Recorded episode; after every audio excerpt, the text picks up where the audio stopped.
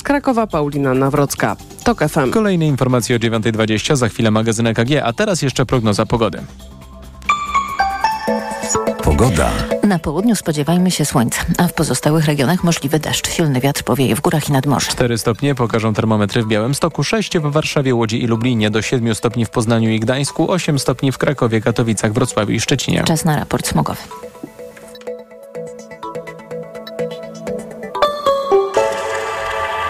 Wiatr nieco osłabł i pojawiają się problemy z jakością powietrza, jednak jedynie w południowej części Polski wyraźnie przekroczone normy stężenia pyłów zawieszonych są w Krakowie i na zachodzie województwa małopolskiego. Bardzo nieznaczne przekroczenia norm Światowej Organizacji Zdrowia, jeśli chodzi o duże miasta, także w Warszawie, Łodzi, Gdańsku i Toruniu.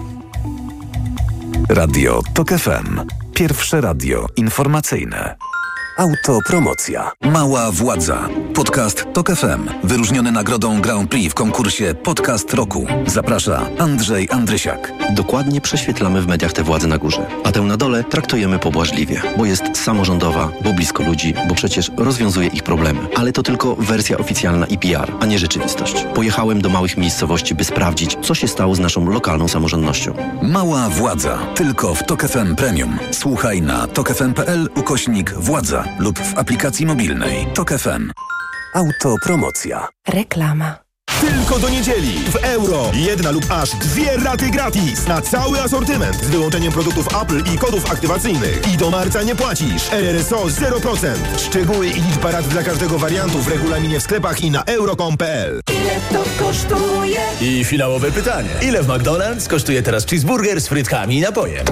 10 złotych. Tak jest! Odkryj Hit Maka, a w nim m.in. cheeseburger z małymi frytkami oraz małym napojem za 10 złotych. A gdzie wszyscy? Mieli być w salonie. No i są w salonie Orange, bo tam wystartowała wyprzedaż. Tylko teraz smartfony nawet 700 zł taniej i akcesoria w super cenach. Przyjdź do salonu lub wejdź na orange.pl. Orange. Panie Pascalu, ma pan jakiś przepis na tanią kuchnię? To bardzo proste. Idziesz do Media Expert, Aha. kupujesz sprzęty do kuchni z promocją multirabaty Aha. i piąty produkt masz za złotówkę. No i merci bardzo. Multirabaty w Media Expert. Im więcej produktów promocyjnych kupujesz, tym taniej. Drugi produkt 30% taniej lub trzeci 55% lub czwarty 80% lub piąty produkt za złotówkę. Więcej w sklepach Media Expert i na mediaexpert.pl. Dzień dobry, tutaj Karolina. Właśnie jadę moją nową Toyotą CHR Final Edition. Kupiłam ją na wyprzedaży. Tam są teraz świetne oferty, takie z korzyścią nawet do 13 400 zł. Powiem wam, że to niesamowite uczucie wreszcie mieć własny nowy samochód. I to jaki? Piękny, designerski crossover. W standardzie klimatyzacja, dwustrefowa, automatyczna, felgi aluminiowe i jeszcze inteligentny tempomat adaptacyjny. Czego chcieć więcej? No, gorąco polecam wyprzedaż w Toyocie. Reklama. EKG. Ekonomia, kapitał, gospodarka. I jest 9.07, to jest magazyn EKG, Maciej Głogowski, dzień dobry, a dziś naszym gościem jest pan Tomasz Siemiątkowski, kierownik Katedry Prawa Gospodarczego, Szkoła Główna Handlowa w Warszawie. Dzień dobry panie profesorze. Dzień dobry, dzień dobry, witam. Co w praktyce oznacza decyzja ministra kultury o postawieniu w stan likwidacji spółek TVP, Polskie Radio oraz Polska Agencja Prasowa? Właśnie ja y, chciałbym być ostrożny, bo ja w sumie nie wiem w tej chwili, co to oznacza w praktyce. Pomiędzy wypowiedziami wczorajszymi a dzisiejszymi e, muszę powiedzieć, że coraz mniej wiem. No w praktyce powiedzielibyśmy, że oznacza to e, zakończenie działalności telewizji polskiej, PAP-u i Polskiego Radia. Ale to postawienie mówimy- stan likwidacja oznacza zlikwidowanie, czy niekoniecznie? W normalnych realiach politycznych i prawnych e, powiedzielibyśmy, że tak. Likwidacja zmierza do tego, żeby, jak sama nazwa wskazuje, zlikwidować określoną, określoną spółkę i po procesie likwidacji e, wykreślić ją z rejestru, a wykreślenie z rejestru będzie oznaczało rozwiązanie tej spółki. A które to Ale- wypowiedzi pana zaniepokoiły albo, albo powodują tę, tę niepewność, od, od której pan rozpoczął swoje, swoją wypowiedź? Jest sygnały, że zawsze można uchylić, e, że zawsze można uchylić e, likwidację. E, To nie jest taka normalna formuła, że my sobie ogłaszamy likwidację, po czym ją uchylamy. To nie jest zabawa, e, żeby, e, żeby e, likwidację ogłaszać bo przecież za chwilę trzeba będzie złożyć wniosek do rejestru przedsiębiorców. Będą musieli go złożyć re, e, likwidatorzy bądź likwidator. Będzie trzeba tę likwidację wpisać do rejestru przedsiębiorców, do działu szóstego. Trzeba będzie prowadzić spółkę pod firmą Telewizja Polska S.A. w likwidacji i tak dalej. To wszystko ma swoje racje, czyli uzasadnienie. Ja rozumiem i kibicuję temu, żeby się udało i że ta likwidacja akurat ma wywrzeć presję na prezydencie, który, który zupełnie w sposób aberracyjny zawetował ustawę i zrobił to tylko ze względu na 3 miliardy złotych na potrzeby telewizji, ale przecież nie na potrzeby telewizji Kurskiego, które to 3, 3 miliony czy 2 miliony złotych wcześniej były uchwalane tylko po to, żeby... Miliardy.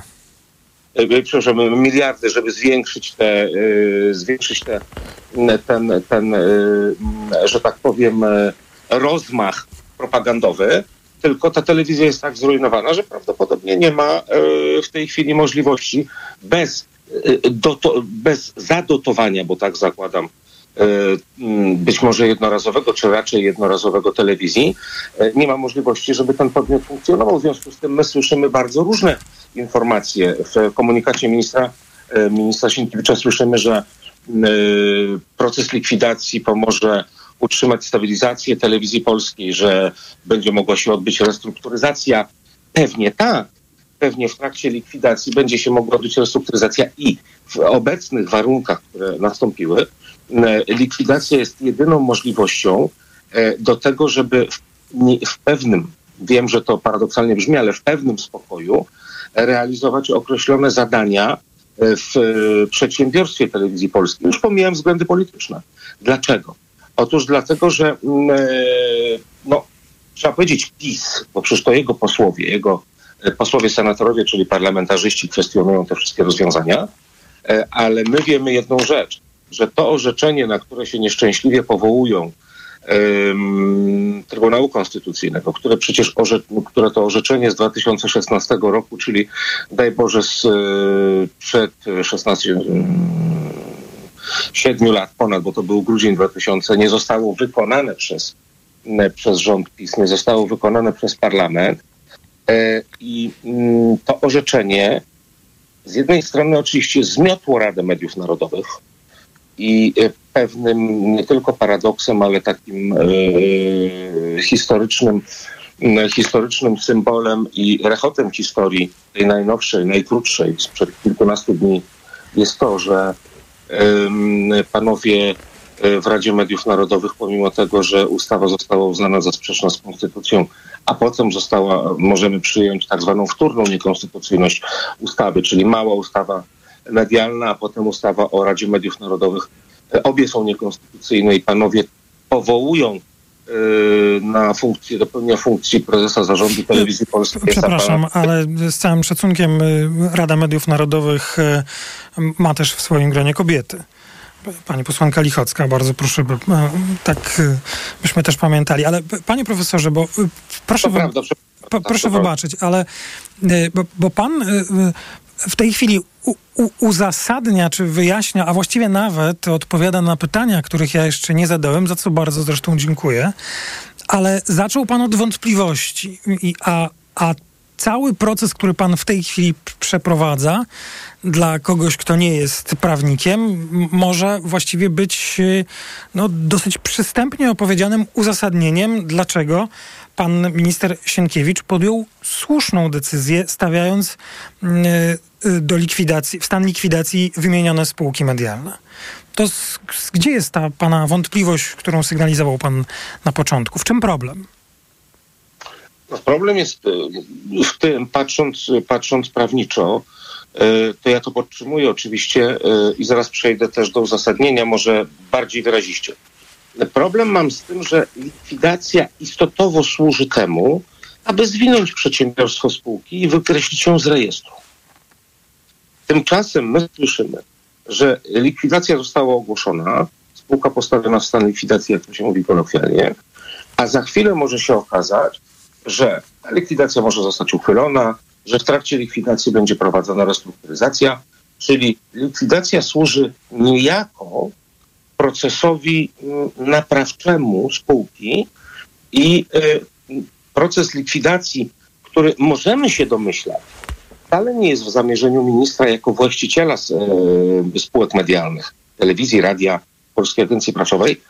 Y, ten proces nie jest wcale w zamierzeniu ministra obliczony na rozwiązanie na końcu tych spółek. No ale sam pan przecież w swoim pierwszym wywodzie udowodnił, dlaczego, e, być może nie wprost, ale powiedział pan to, dlaczego minister, jak rozumiem, wybrał tę ścieżkę, no bo polityka, to znaczy konstrukcja polityczna, sytuacja polityczna, jak rozumiem, nie pozostawiła mu innej możliwości, by zgodnie z przepisami prawa, bo rozumiem, że tutaj wątpliwości prawnych nie ma. Minister mógł postawić te spółki w stan likwidacji? Mógł postawić te okay. spółki w stan likwidacji, zwłaszcza, i tutaj być może za szybko przeskoczyłem na orzeczenie Trybunału Konstytucyjnego. Trybunał Konstytucyjny, który zmiótł Radę Mediów Narodowych, e, nakazał, a właściwie wskazywał, że to nie Rada Mediów Narodowych, a Krajowa Rada Radiofonii i Telewizji, uregulowana przez ustawę o radiofonii i telewizji, powinny, powinna powoływać członków mediów, to... członków władz mediów publicznych. Tak, ta I sprawa te... była wielokrotnie omawiana w ostatnim czasie. Ale to zostało zakwestionowane mhm. przez PiS w ten sposób, że skoro Krajowa Rada Radiofonii i Telewizji ma to czynić, to nie może tego czynić oczywiście nie może tego czynić walne zgromadzenie. Ja już chyba rozumiem, panie profesorze, tę pana... Walne zgromadzenie może ustanowić likwidatora. I to jest szansa, którą, którą minister Sienkiewicz wykorzystał słusznie i zasadnie, natomiast jako prawnik muszę mieć wątpliwości. Jasne, to ja bardzo byłem zainteresowany, e, by usłyszeć, jaka jest ta wątpliwość i wydaje mi się, że e, ona jest już przez pana mm, e, wyjaśniona. To, to każdy może sobie ocenić tę drogę polityczną, tę polityczną decyzję, którą wybrał minister. Ja mam teraz do pana jeszcze kilka e, praktycznych pytań mm, związanych z decyzją, którą podjął pan minister Sienkiewicz, którą wczoraj zresztą zapowiadał pan pan premier Tusk. Po pierwsze, y, politycy Prawa i Sprawiedliwości powołują się na y, tu przytoczę to tak, jak o tym mówią, zabezpieczenie, które wydał Trybunał Konstytucyjny, nie pozwalając na zmiany w zarządach oraz y, zmianę struktury spółek e, medialnych. Ma tu znaczenie zabezpieczenie wydane przez Trybunał Konstytucyjny Julii Przyłębskiej, czy minister może nie, nie zważać na to i działać? Y, to zabezpieczenie nie ma żadnego znaczenia. Powiedzmy inaczej, nie ma żadnego zabezpieczenia. To, co y, zostało orzeczone przez Trybunał Konstytucyjny to nie jest zabezpieczenie. E, zostało e, orzeczone to coś w odniesieniu do podmiotów, które w ogóle nie uczestniczą w postępowaniu przed Trybunałem Konstytucyjnym, a Trybunał Konstytucyjny nie jest Trybunałem Konstytucyjnym. Jasne.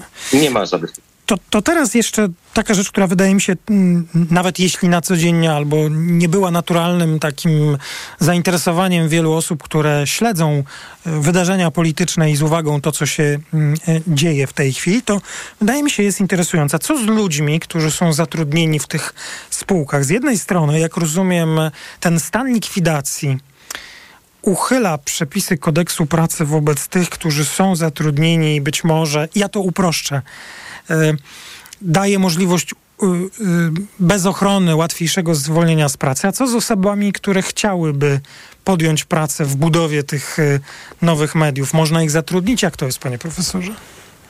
No i tutaj mamy pewien problem. E, I znowu wątpliwość, która prawdopodobnie na ten moment, czyli na moment mojej wypowiedzi jest nierozwiązywalna. Otóż ten proces likwidacji ułatwia rozstanie się nazwijmy to z pracownikami czy kooperantami również y, telewizji polskiej. Z drugiej strony słyszymy w komunikacie, i to jest ta moja ambiwalencja, którą sygnalizowałem wcześniej, słyszymy w komunikacie, że nikt, w domyśle ten, kto pracował y, w sposób przyzwoity i, i etyczny w telewizji polskiej, nie musi się bać zwolnienia z telewizji, bo wczoraj taki komunikat został. Tak, tak, pan minister napisał. Prawda? W związku z tym z jednej strony likwidacja ułatwia, no bo skoro zwijamy przedsiębiorstwo, to musimy niejako e, e, mieć łatwiejszą ścieżkę, aniżeli e, poprzez zastosowanie wszelkich reżimów i rygorów prawa pracy, bo to by zwiększało istotnie koszty, a często likwidacja jest swego rodzaju no, nie tyle ucieczką, co przeciwdziałaniem na przykład późniejszej upadłości, m, która wywo- wywołuje e, e, znacznie bardziej do, do, dotkliwe skutki ekonomiczne. Więc to jest łatwiejsze. Teoretycznie ten komunikat pana ministra jest troszkę sprzeczny, ale on porozornie jest tylko sprzeczny, bo ja rozumiem e, na końcu, mając wątpliwości jako prawnik, jak tutaj chciałem, to pierwsze moje słowa były takie, że chciałbym być bardzo ostrożny, bo zobaczymy, jak ta koncepcja zostanie zaprezentowana w szerszy sposób. Tak, ale to Ale proszę ja- do puenty, panie profesorze, nie możemy już... ta likwidacja poniekąd ma służyć naprawie sytuacji telewizji polskiej. W związku z tym mamy e, pewny, pewien paradoks i, i, i będziemy musieli obserwować. E, A, no dobrze, a mogą y, te spółki zatrudniać nowe osoby? No bo przecież no nie jest żadną tajemnicą, że, że pojawiają się, mm, już widzimy, pojawiły się nowe osoby i pewnie tego nie wiem, ale domyślam się, będą pojawiały w tych poszczególnych spółkach y, nowe osoby, które miałyby na przykład tworzyć programy informacyjne mediów y, publicznych. Można? Tak się do... I teraz, I teraz nie odpowiem na pytanie wprost. Nie odpowiem na to pytanie wprost, dlatego że e, musiałbym e, tę odpowiedź zakończyć e, takim oto sformułowaniem, że zobaczymy, jak zareaguje PiS i jak. Ale jak... zaraz, no przecież nie możemy żyć w rzeczywistości, w której to, czy coś wolno, czy nie, jest decyzją, czy przyzwoleniem Prawa i Sprawiedliwości. Ja pytam, czy zgodnie z obowiązującym w Polsce prawem spółki, które są w likwidacji, Telewizja Polska, Polskie Radio i Polska Agencja Prasowa, mogą zatrudniać nowych pracowników? Na wprost nie, dlatego że spółka, która jest w likwidacji, i stąd wy, wynika ta moja wątpliwość od początku, jestem mm, bardzo tym zafrasowany, jak to się ma zmieścić w systemie likwidacyjnym, dlatego że likwidacja spółki zmierza do zwinięcia, a zatem trzeba sporządzić bilans otwarcia likwidacji, trzeba spłacić, ściągnąć wierzytelności, spłacić zobowiązania. Nowe interesy można rozpoczynać tylko wtedy, jeżeli służą do utrzymania poprzednich. Jeżeli był program informacyjny, to zasadniczo e, zwalniając czy pozbywając się ludzi, e, którzy swoją etyczną postawą i moralną nie zasługują na to, żeby pracować w telewizji publicznej, można, mówiąc wprost, zatrudnić na ich miejsce innych, ażeby ten program informacyjny Jasne. był kontynuowany. Ale po to zasady Ostatnie zdanie. oczywiście się gryzie z likwidacją. W tym szczególnym przypadku będzie to możliwe. Tylko pytanie, jak długo mają być te programy informacyjne realizowane? Czy tylko do zamknięcia, likwidacji i wykreślenia spółki z rejestru, czy do uchylenia? Więc, e, tak jak mówię, mamy Tych za mało wątpliwości ma pan wiele, zrozumiałem je. No, tu rozmawialiśmy na styku prawa, które obowiązuje, no i polityki, bo przecież no, decyzja niestety, jest i to, I to zaburza, dlatego to rozmowa o prawie korporacyjnym, prawie spółek. W To jest ostatnie zdanie, panie profesorze, absolutnie, bo To jest osta- czas nasz. Ale to było bardzo interesujące. Bardzo dziękuję. Profesor Tomasz Siemiątkowski, kierownik Katedry Prawa Gospodarczego, Szkoła Główna Handlowa w Warszawie. Po informacjach kolejna część magazynu EKG. EKG. Ekonomia, kapitał, gospodarka. Radio TOK FM. Pierwsze radio informacyjne. Informacje TOK FM. 9.22, Filip Kakusz, zapraszam. Telewizja Polska, Polskie Radio i Polska Agencja Prasowa zostały postawione w stan likwidacji, ogłosił minister kultury. Bartłomiej Sienkiewicz oświadczył, że jego decyzja wiąże się z działaniem prezydenta, który wstrzymał finansowanie mediów, wetując ustawę okołobudżetową. Sienkiewicz podkreślił, że postawienie w stan likwidacji nie oznacza faktycznej likwidacji, może doprowadzić do restrukturyzacji, może też być w dowolnym momencie cofnięte przez właściciela. Resort Finansów przygotował nowy projekt przepisów o wakacjach kredytowych. Zgodnie z nim osoby, których rata kredytu przekracza 1 trzecią dochodu, mogą zawiesić spłaty w marcu przyszłego roku, a także po jednym miesiącu w każdym z trzech kolejnych kwartałów. Słuchasz informacji TOK FM. Nieco krótsza niż doty- dotychczas jest kolejka tirów przed przejściem granicznym w Dorochusku. Liczy w tym momencie 26 km. Stoi w niej nieco ponad 1050 pojazdów, a na przejściu protestujący przewoźnicy przepuszczają 5 samochodów na godzinę. Czas oczekiwania na odprawę wynosi 6 dni. Podobne protesty, których uczestnicy domagają się wprowadzenia zezwoleń na wjazd do Unii Ukraińskich ciężarówek z komercyjnym ładunkiem, trwają na przejściach w Krebennem i Korczowej. Nie ustają protesty w Serbii po wyborach parlamentarnych i lokalnych, podczas których, wszystko na to wskazuje, doszło do fałszerstw i manipulacji. O tym, że głosowanie nie było uczciwe, raportują obserwatorzy z Unii Europejskiej, a zwolennicy opozycji wczoraj zgromadzili się przed siedzibą telewizji publicznej. W tym tygodniu blokowali też Belgrad. Prezydent Aleksandr Vucic, którego serbska partia postępu uzyskała bezwzględną większość w parlamencie i będzie rządzić także Belgradem, zapewnia, że nie boi się protestów, a raporty zagranicznych obserwatorów nie są prawdziwe. Pogoda. Do 9 stopni dziś w Szczecinie i Krakowie, 8 w Poznaniu i Wrocławiu, 7 w Łodzi, 6 w Warszawie, Lublinie i Gdyni. W całym kraju rozpogodzenia, najwięcej słońca na południu. W pozostałych regionach może jeszcze pokropić, a mocniej zawieje nad morzem i w górach. Radio TOK FM. Pierwsze radio informacyjne. EKG. Ekonomia, kapitał, gospodarka. To jest druga część magazynu EKG. Maciej Głogowski. Dzień dobry. Pani Monika Kurtek, główna ekonomistka Banku Pocztowego. Dzień dobry. Dzień dobry panie redaktorze, dzień dobry państwu. Pani Edyta Wojtyla, ekonomistka Uniwersytetu WSB Emerito. Dzień dobry pani doktor. Dzień dobry. I pan Arkadiusz Pączka, wiceprzewodniczący Federacji Przedsiębiorców Polskich. Dzień dobry. Dzień dobry, witam serdecznie. A tak nietypowo e, rozpoczniemy tę część magazynu EKG i mam nadzieję, że wcale to Państwa nie zniechęci do słuchania części dalszej. Pani, do Pani Moniki Kurtek się zwracam. Taki krótki komentarz o złotym. W tej chwili euro 4,33, dolar 3,89, frank 4,64, funt 4,99. Kurs złotego staramy się obserwować w każdym magazynie EKG. Nie w każdym mamy czas na komentarz e, dotyczący siły lub słabości e, naszej waluty. To teraz raczej o tej sile porozmawiajmy, uzasadnijmy.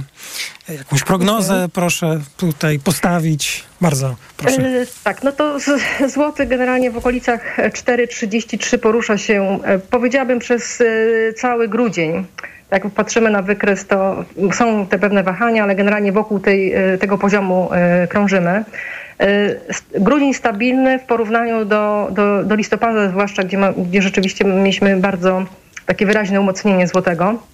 E, no, ta końcówka roku to jest e, też taki okres już dużo mniejszej aktywności na rynkach finansowych, mniejszych obrotów, mniejszej płynności.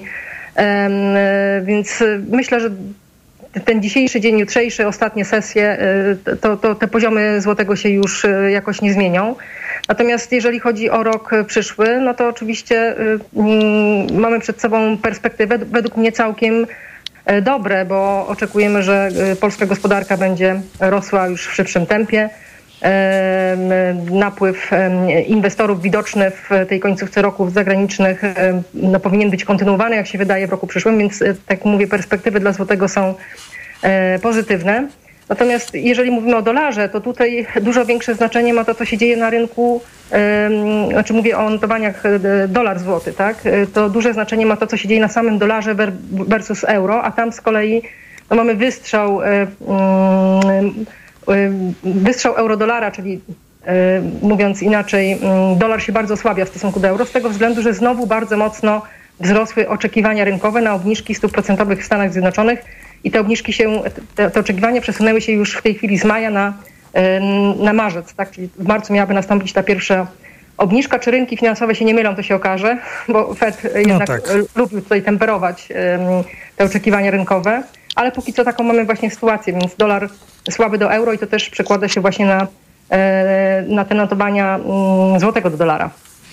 No to tak wstępnie o złotym mam nadzieję, że to, mm, to było, znaczy wiem, że to było interesujące i uznaję, że jest istotne od czasu do czasu nieco więcej o złotym powiedzieć niż tylko to, jaki jest y, obecnie kurs. Y, mówiła pani Monika Kurtek, czy państwo, nie, nie widzimy się dzisiaj, więc muszę tak dopytać, czy państwo coś jeszcze zechcą dodać, czy, czy idziemy dalej?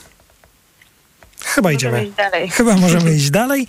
Kolejny temat, który też wydaje mi się interesujący. Pewnie nie dla wszystkich jest to sprawa istotna, ale może tak, dla gospodarki istotna i jest to e, rzecz, która też była wyczekiwana, więc może słów kilka o wakacjach kredytowych i tu bym prosił pan Arkadiusz Pączka e, rozpoczął. Jest e, projekt nowych wakacji kredytowych, czy kontynuacji tego programu w roku 2024 projekt, e, gospodarzem projektu jest Ministerstwo Finansów. Dla kogo wakacje kredytowe, jeśli projekt zostanie przyjęty w, w brzmieniu zaproponowanym?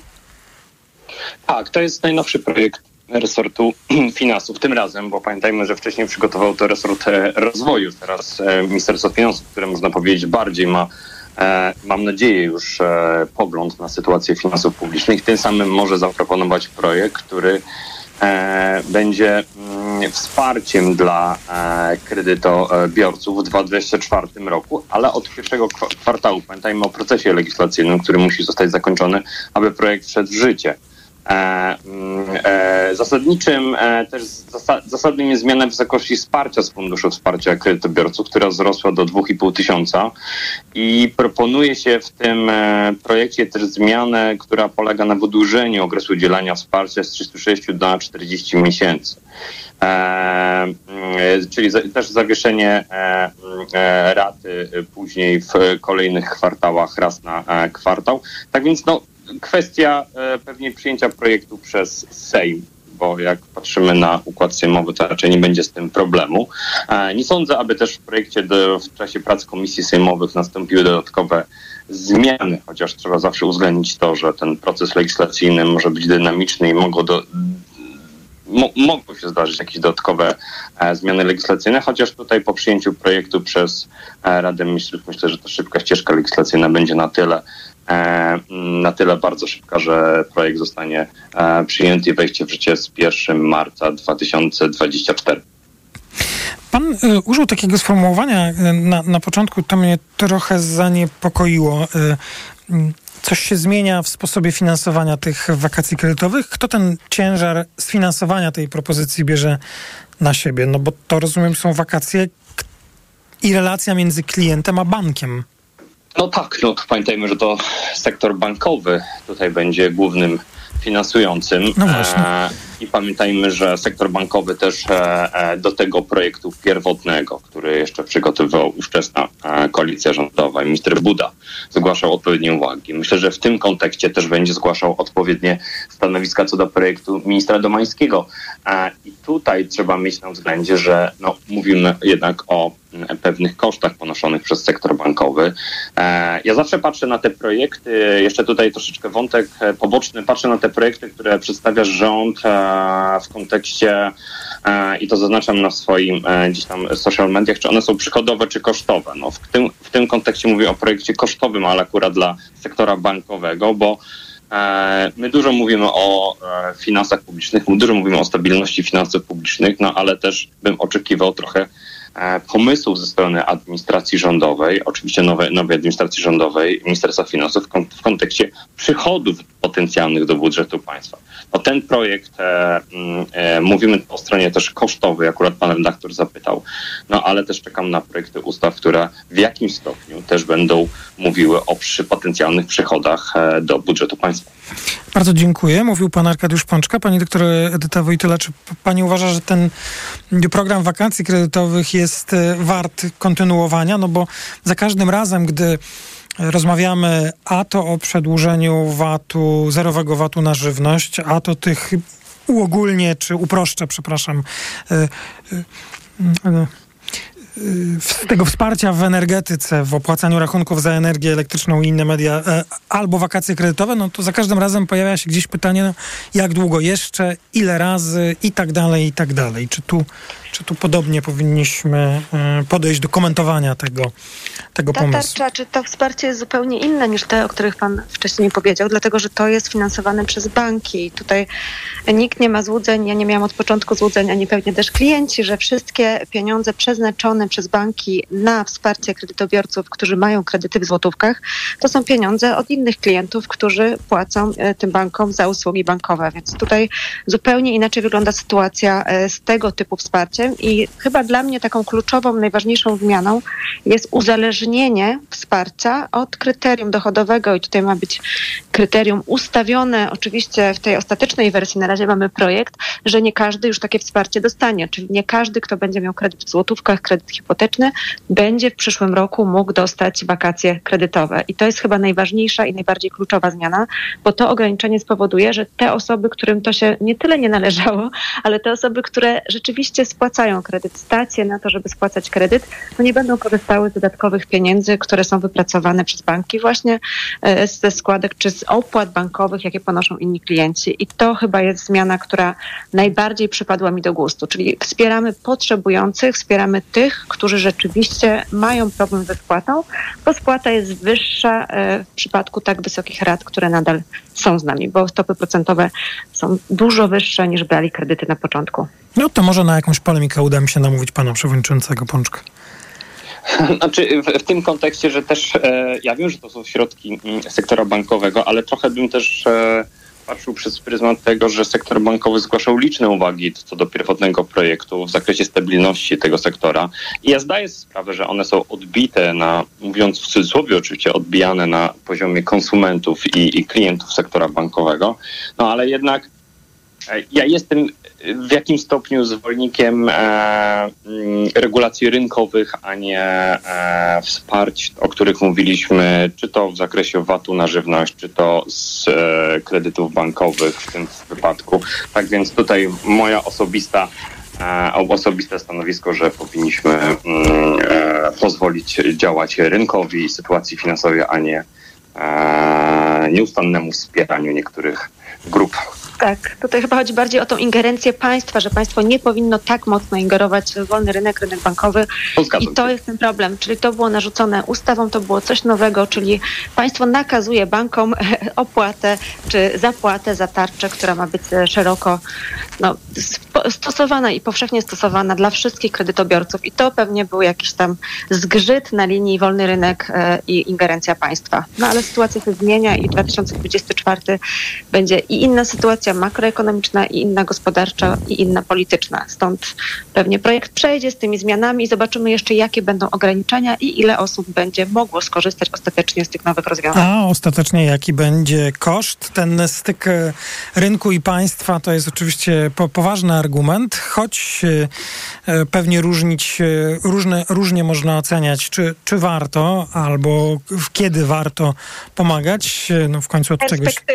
Perspektywa, od czegoś jest też państwo, żeby... Kredytobiorcy, kredytobiorcy bardzo chętnie korzystali z e, wakacji kredytowych, nawet ci, którym kompletnie te wakacje nie robiły różnicy w budżetach. Tak, no i to jest tak. pewnie y, ta najsłabsza część systemu, który y, dotychczas funkcjonował, a ten styk rynku i, i interwencji państwa to jest na poważną debatę, nie, nie, powiem filozoficzną, ale taką o tym, jakiego modelu państwa chcemy. No przekonujemy się, że y, z tego wsparcia państwa w różnych dziedzinach pewnie nie pewnie jeszcze będzie nam towarzyszyło.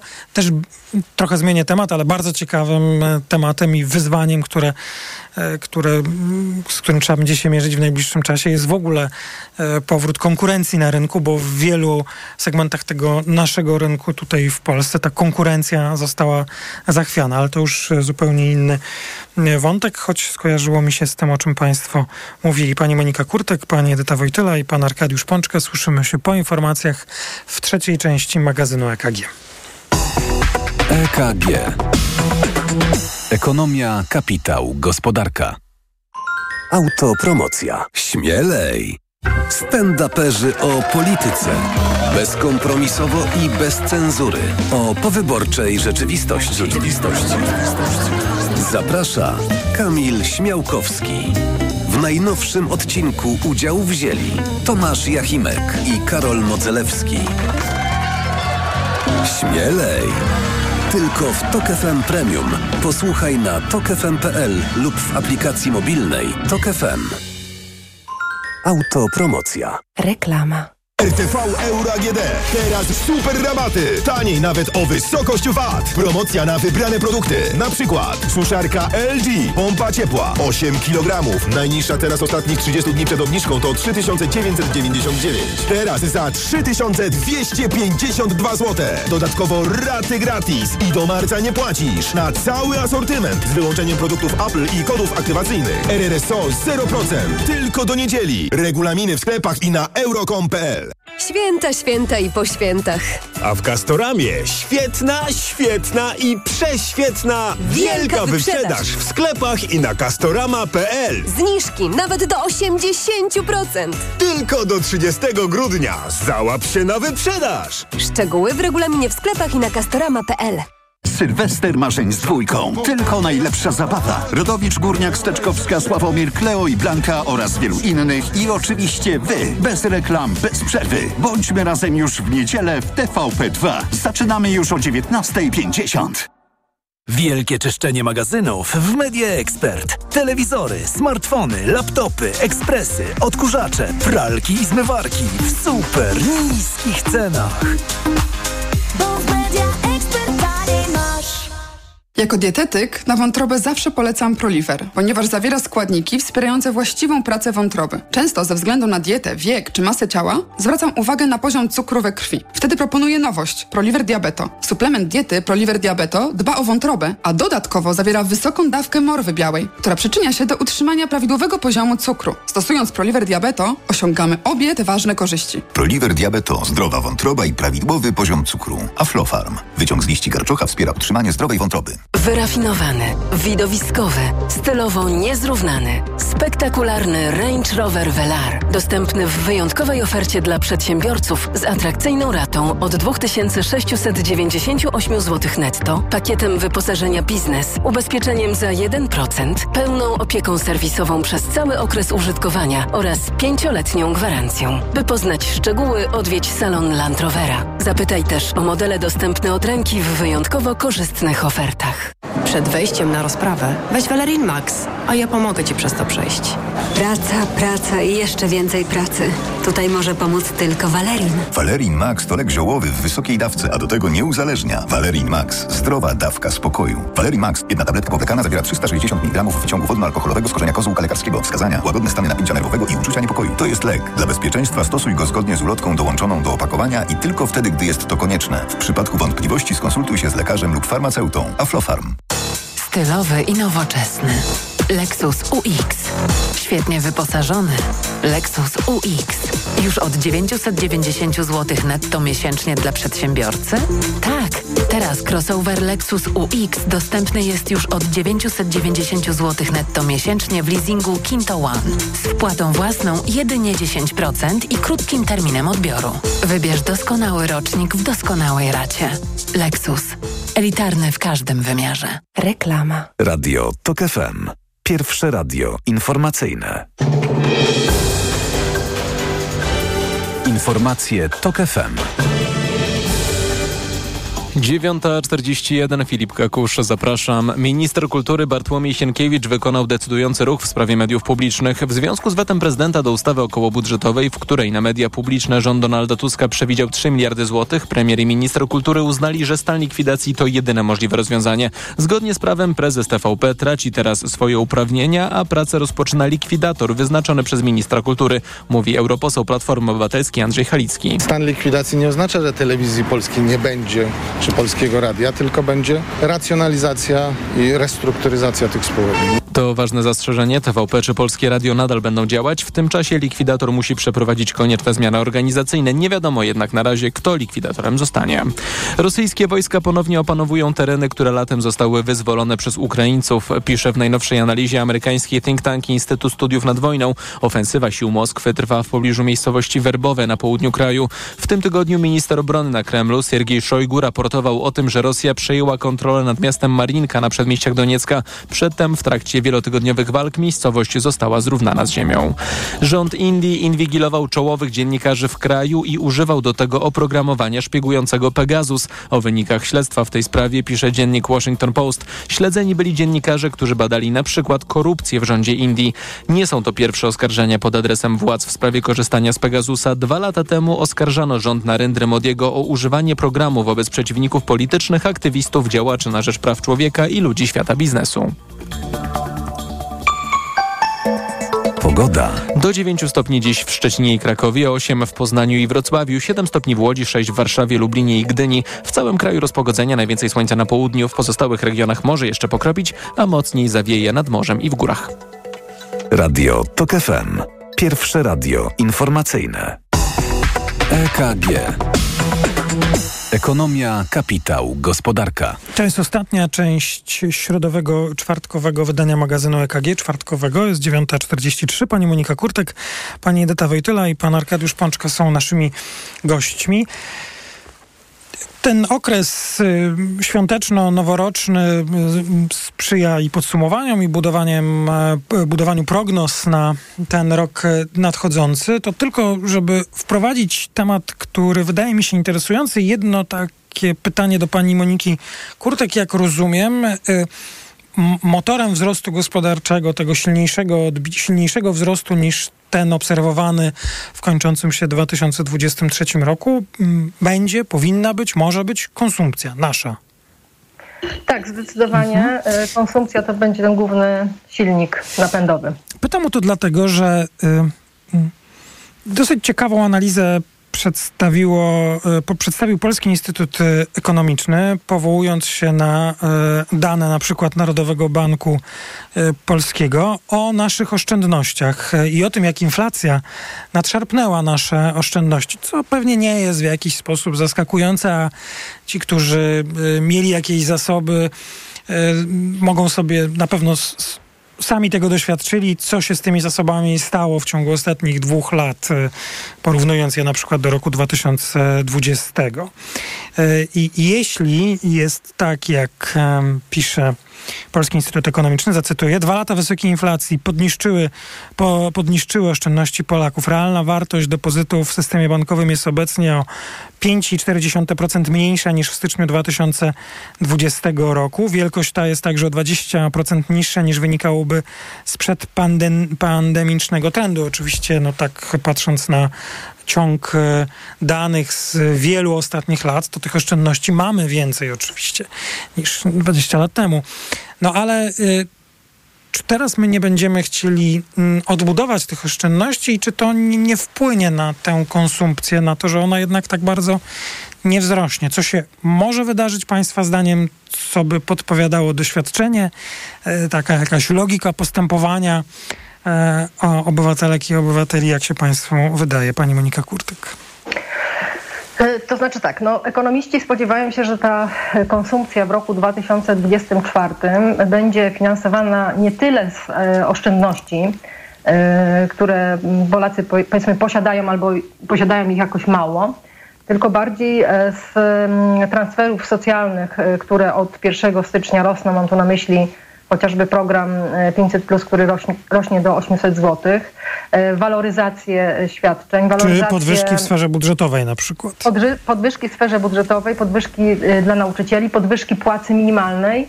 E, to wszystko będzie składało się jednak na wzrost mm, funduszu wynagrodzeń, dochodów gospodarstw domowych i zakładamy, że w przeważającej części no, te pieniądze będą po prostu przeznaczane na bieżącą konsumpcję. Przy czym chciałam zaznaczyć, że y, ta, ta dynamika konsumpcji, powiedzmy w raporcie y, Polskiego Instytutu Ekonomicznego jest, zdaje się, przewidywana w okolicach 2,8%. Natomiast y, moje oczekiwania są wyższe, że to może być w mhm. okolicach powiedzmy 3,8%, ale to i tak dynamika jest niższa niż obserwowaliśmy w latach poprzednich. Ja przypomnę, że nawet w 2021 roku dynamika konsumpcji wynosiła ponad 6%. Tak? Mieliśmy takie lata, gdzie mm, właśnie ta dynamika konsumpcji znajdowała się na dużo, na dużo wyższych e, poziomach.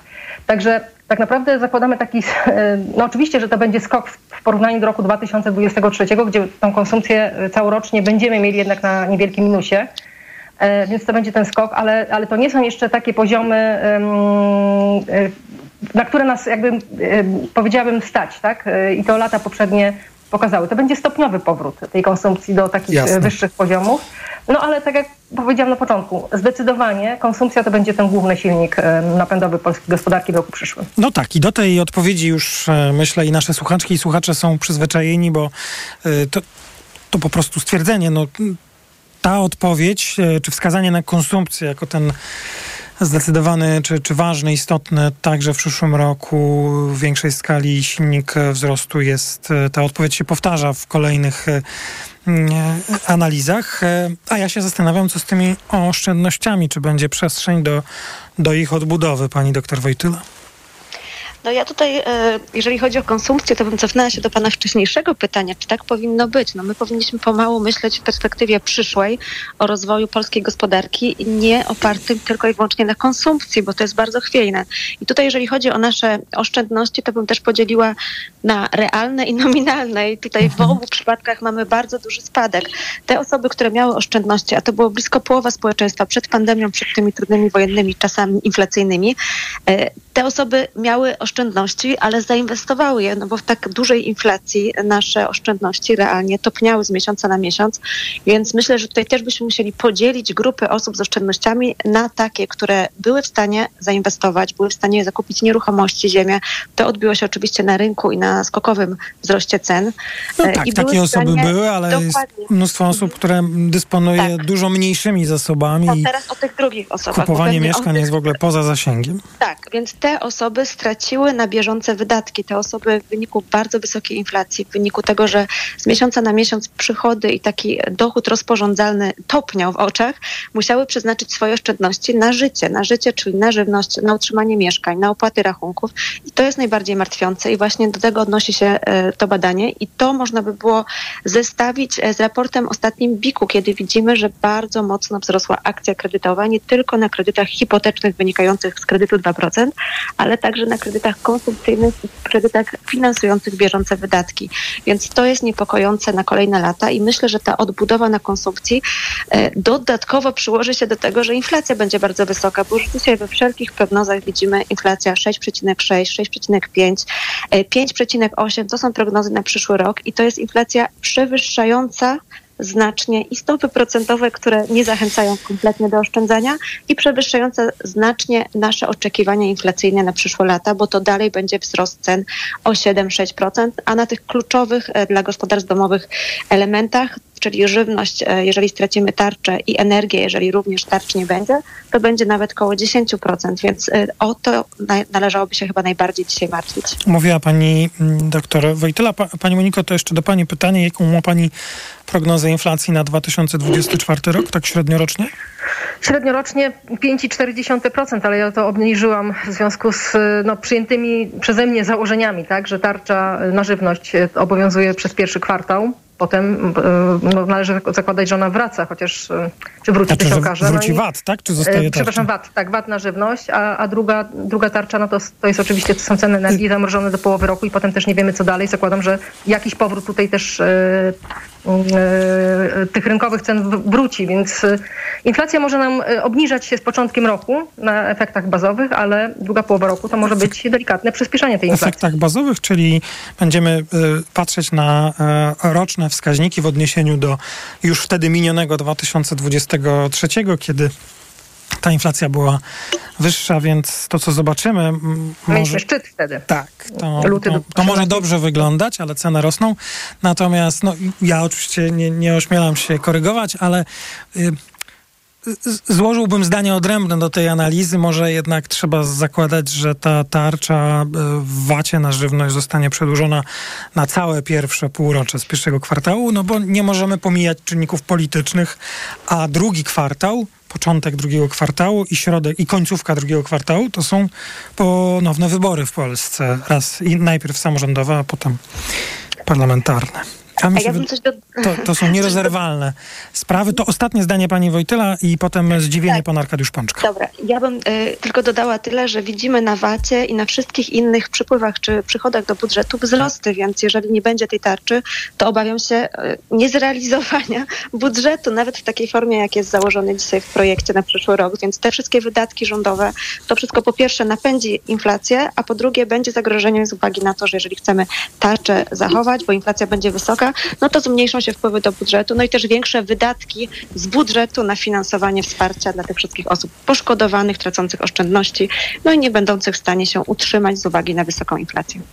Dziękuję za ten dodatek. Y, Szczerze dzisiaj nie jestem, y, przyjmuję wszystko, co pani powiedziała. Dzisiaj nie jestem kompletnie gotowy do rozmowy o tym, jak w ostatnim e, czasie szły nam, e, szło nam wykonanie budżetu i dochody e, do budżetu z poszczególnych grup podatków, ale nadrobię tę e, zaległość i mm, chętnie w tej dyskusji, tę dyskusję tutaj przeprowadzimy. Pan Arkadiusz Pączka, pana zdziwienie. Moje zdziwienie odnosi się akurat do wczorajszej konferencji e, presa Rady Ministrów i ono dotyczy w zasadzie mm, coś, co też wpływa niejako na budżet, a, mówicie, a mianowicie kontrakt uzbrojeniowy. Dowiedzieliśmy się wczoraj, że e, kontrakt z Koreą miał sfinansować kredyt, e, którego w finale okazało się, że nie ma takiego kredytu koreańskiego, tak więc e, pozostawiam to Państwu mm, e, w zawieszeniu, iż e, no, ta sytuacja będzie pewnie wyjaśniana, ale jednocześnie pokazuje, że niektóre kontrakty na gigantyczne kwoty nie miały podstaw finansowych.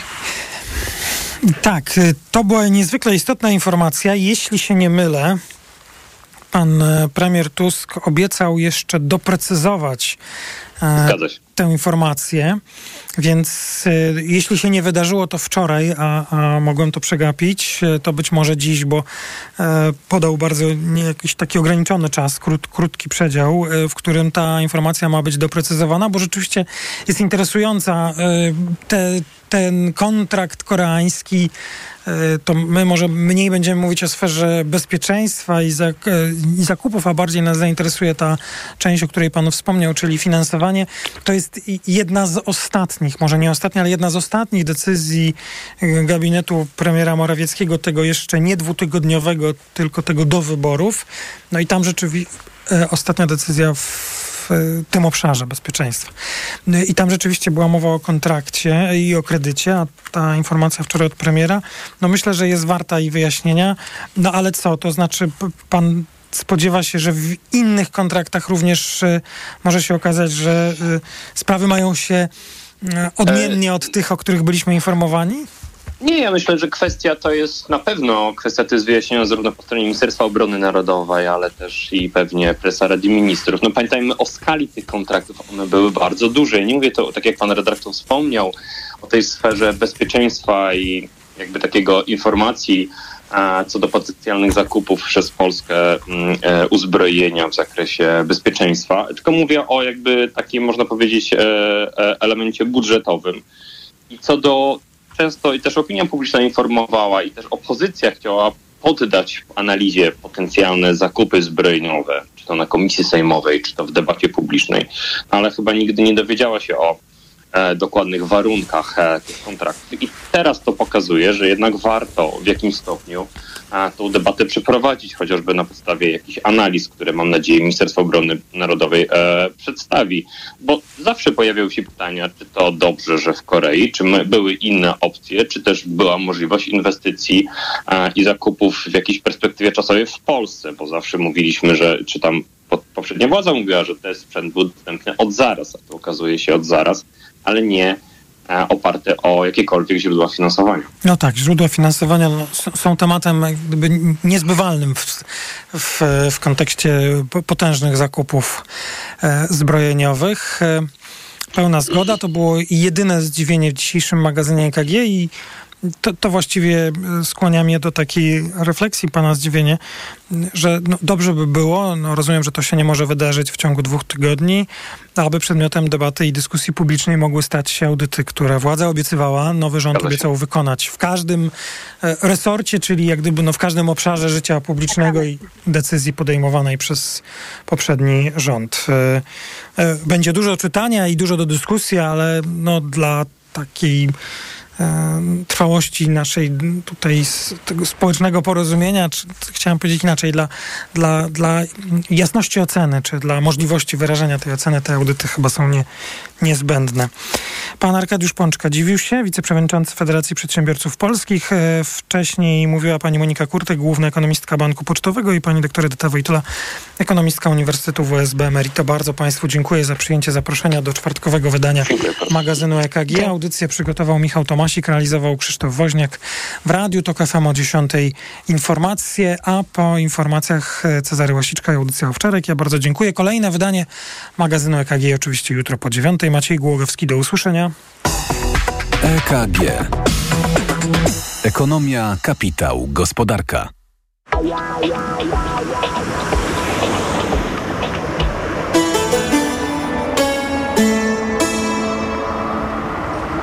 Reklama. RTV Euro AGD. Teraz w euro wielka wyprzedaż na produkty objęte akcją. Ekspres ciśnieniowy DeLonghi Eletta Explore. Najniższa cena z ostatnich 30 dni przed obniżką to 4299. Teraz za 4199 zł. I dodatkowo jedna lub aż dwie raty gratis na cały asortyment z wyłączeniem produktów Apple i kodów aktywacyjnych. I do marca nie płacisz. RRSO 0%. Tylko do niedzieli. Regulamin w sklepach i na euro.com.pl. Porozmawiajmy o zakładaniu firmy. Jest z nami Radek Kotarski. Panie Radku, czy zna pan słowo infakt? Oczywiście, że tak. Co to znaczy infaktować? Infaktować to prowadzić firmę bez zmartwień. A ten, kto infaktuje? Ten wystawia faktury w aplikacji Infakt, a księgowy z Infaktu dba o porządek w księgowości. Infaktycznie. Załóż firmę bezpłatnie i bez wychodzenia z domu na infakt.pl.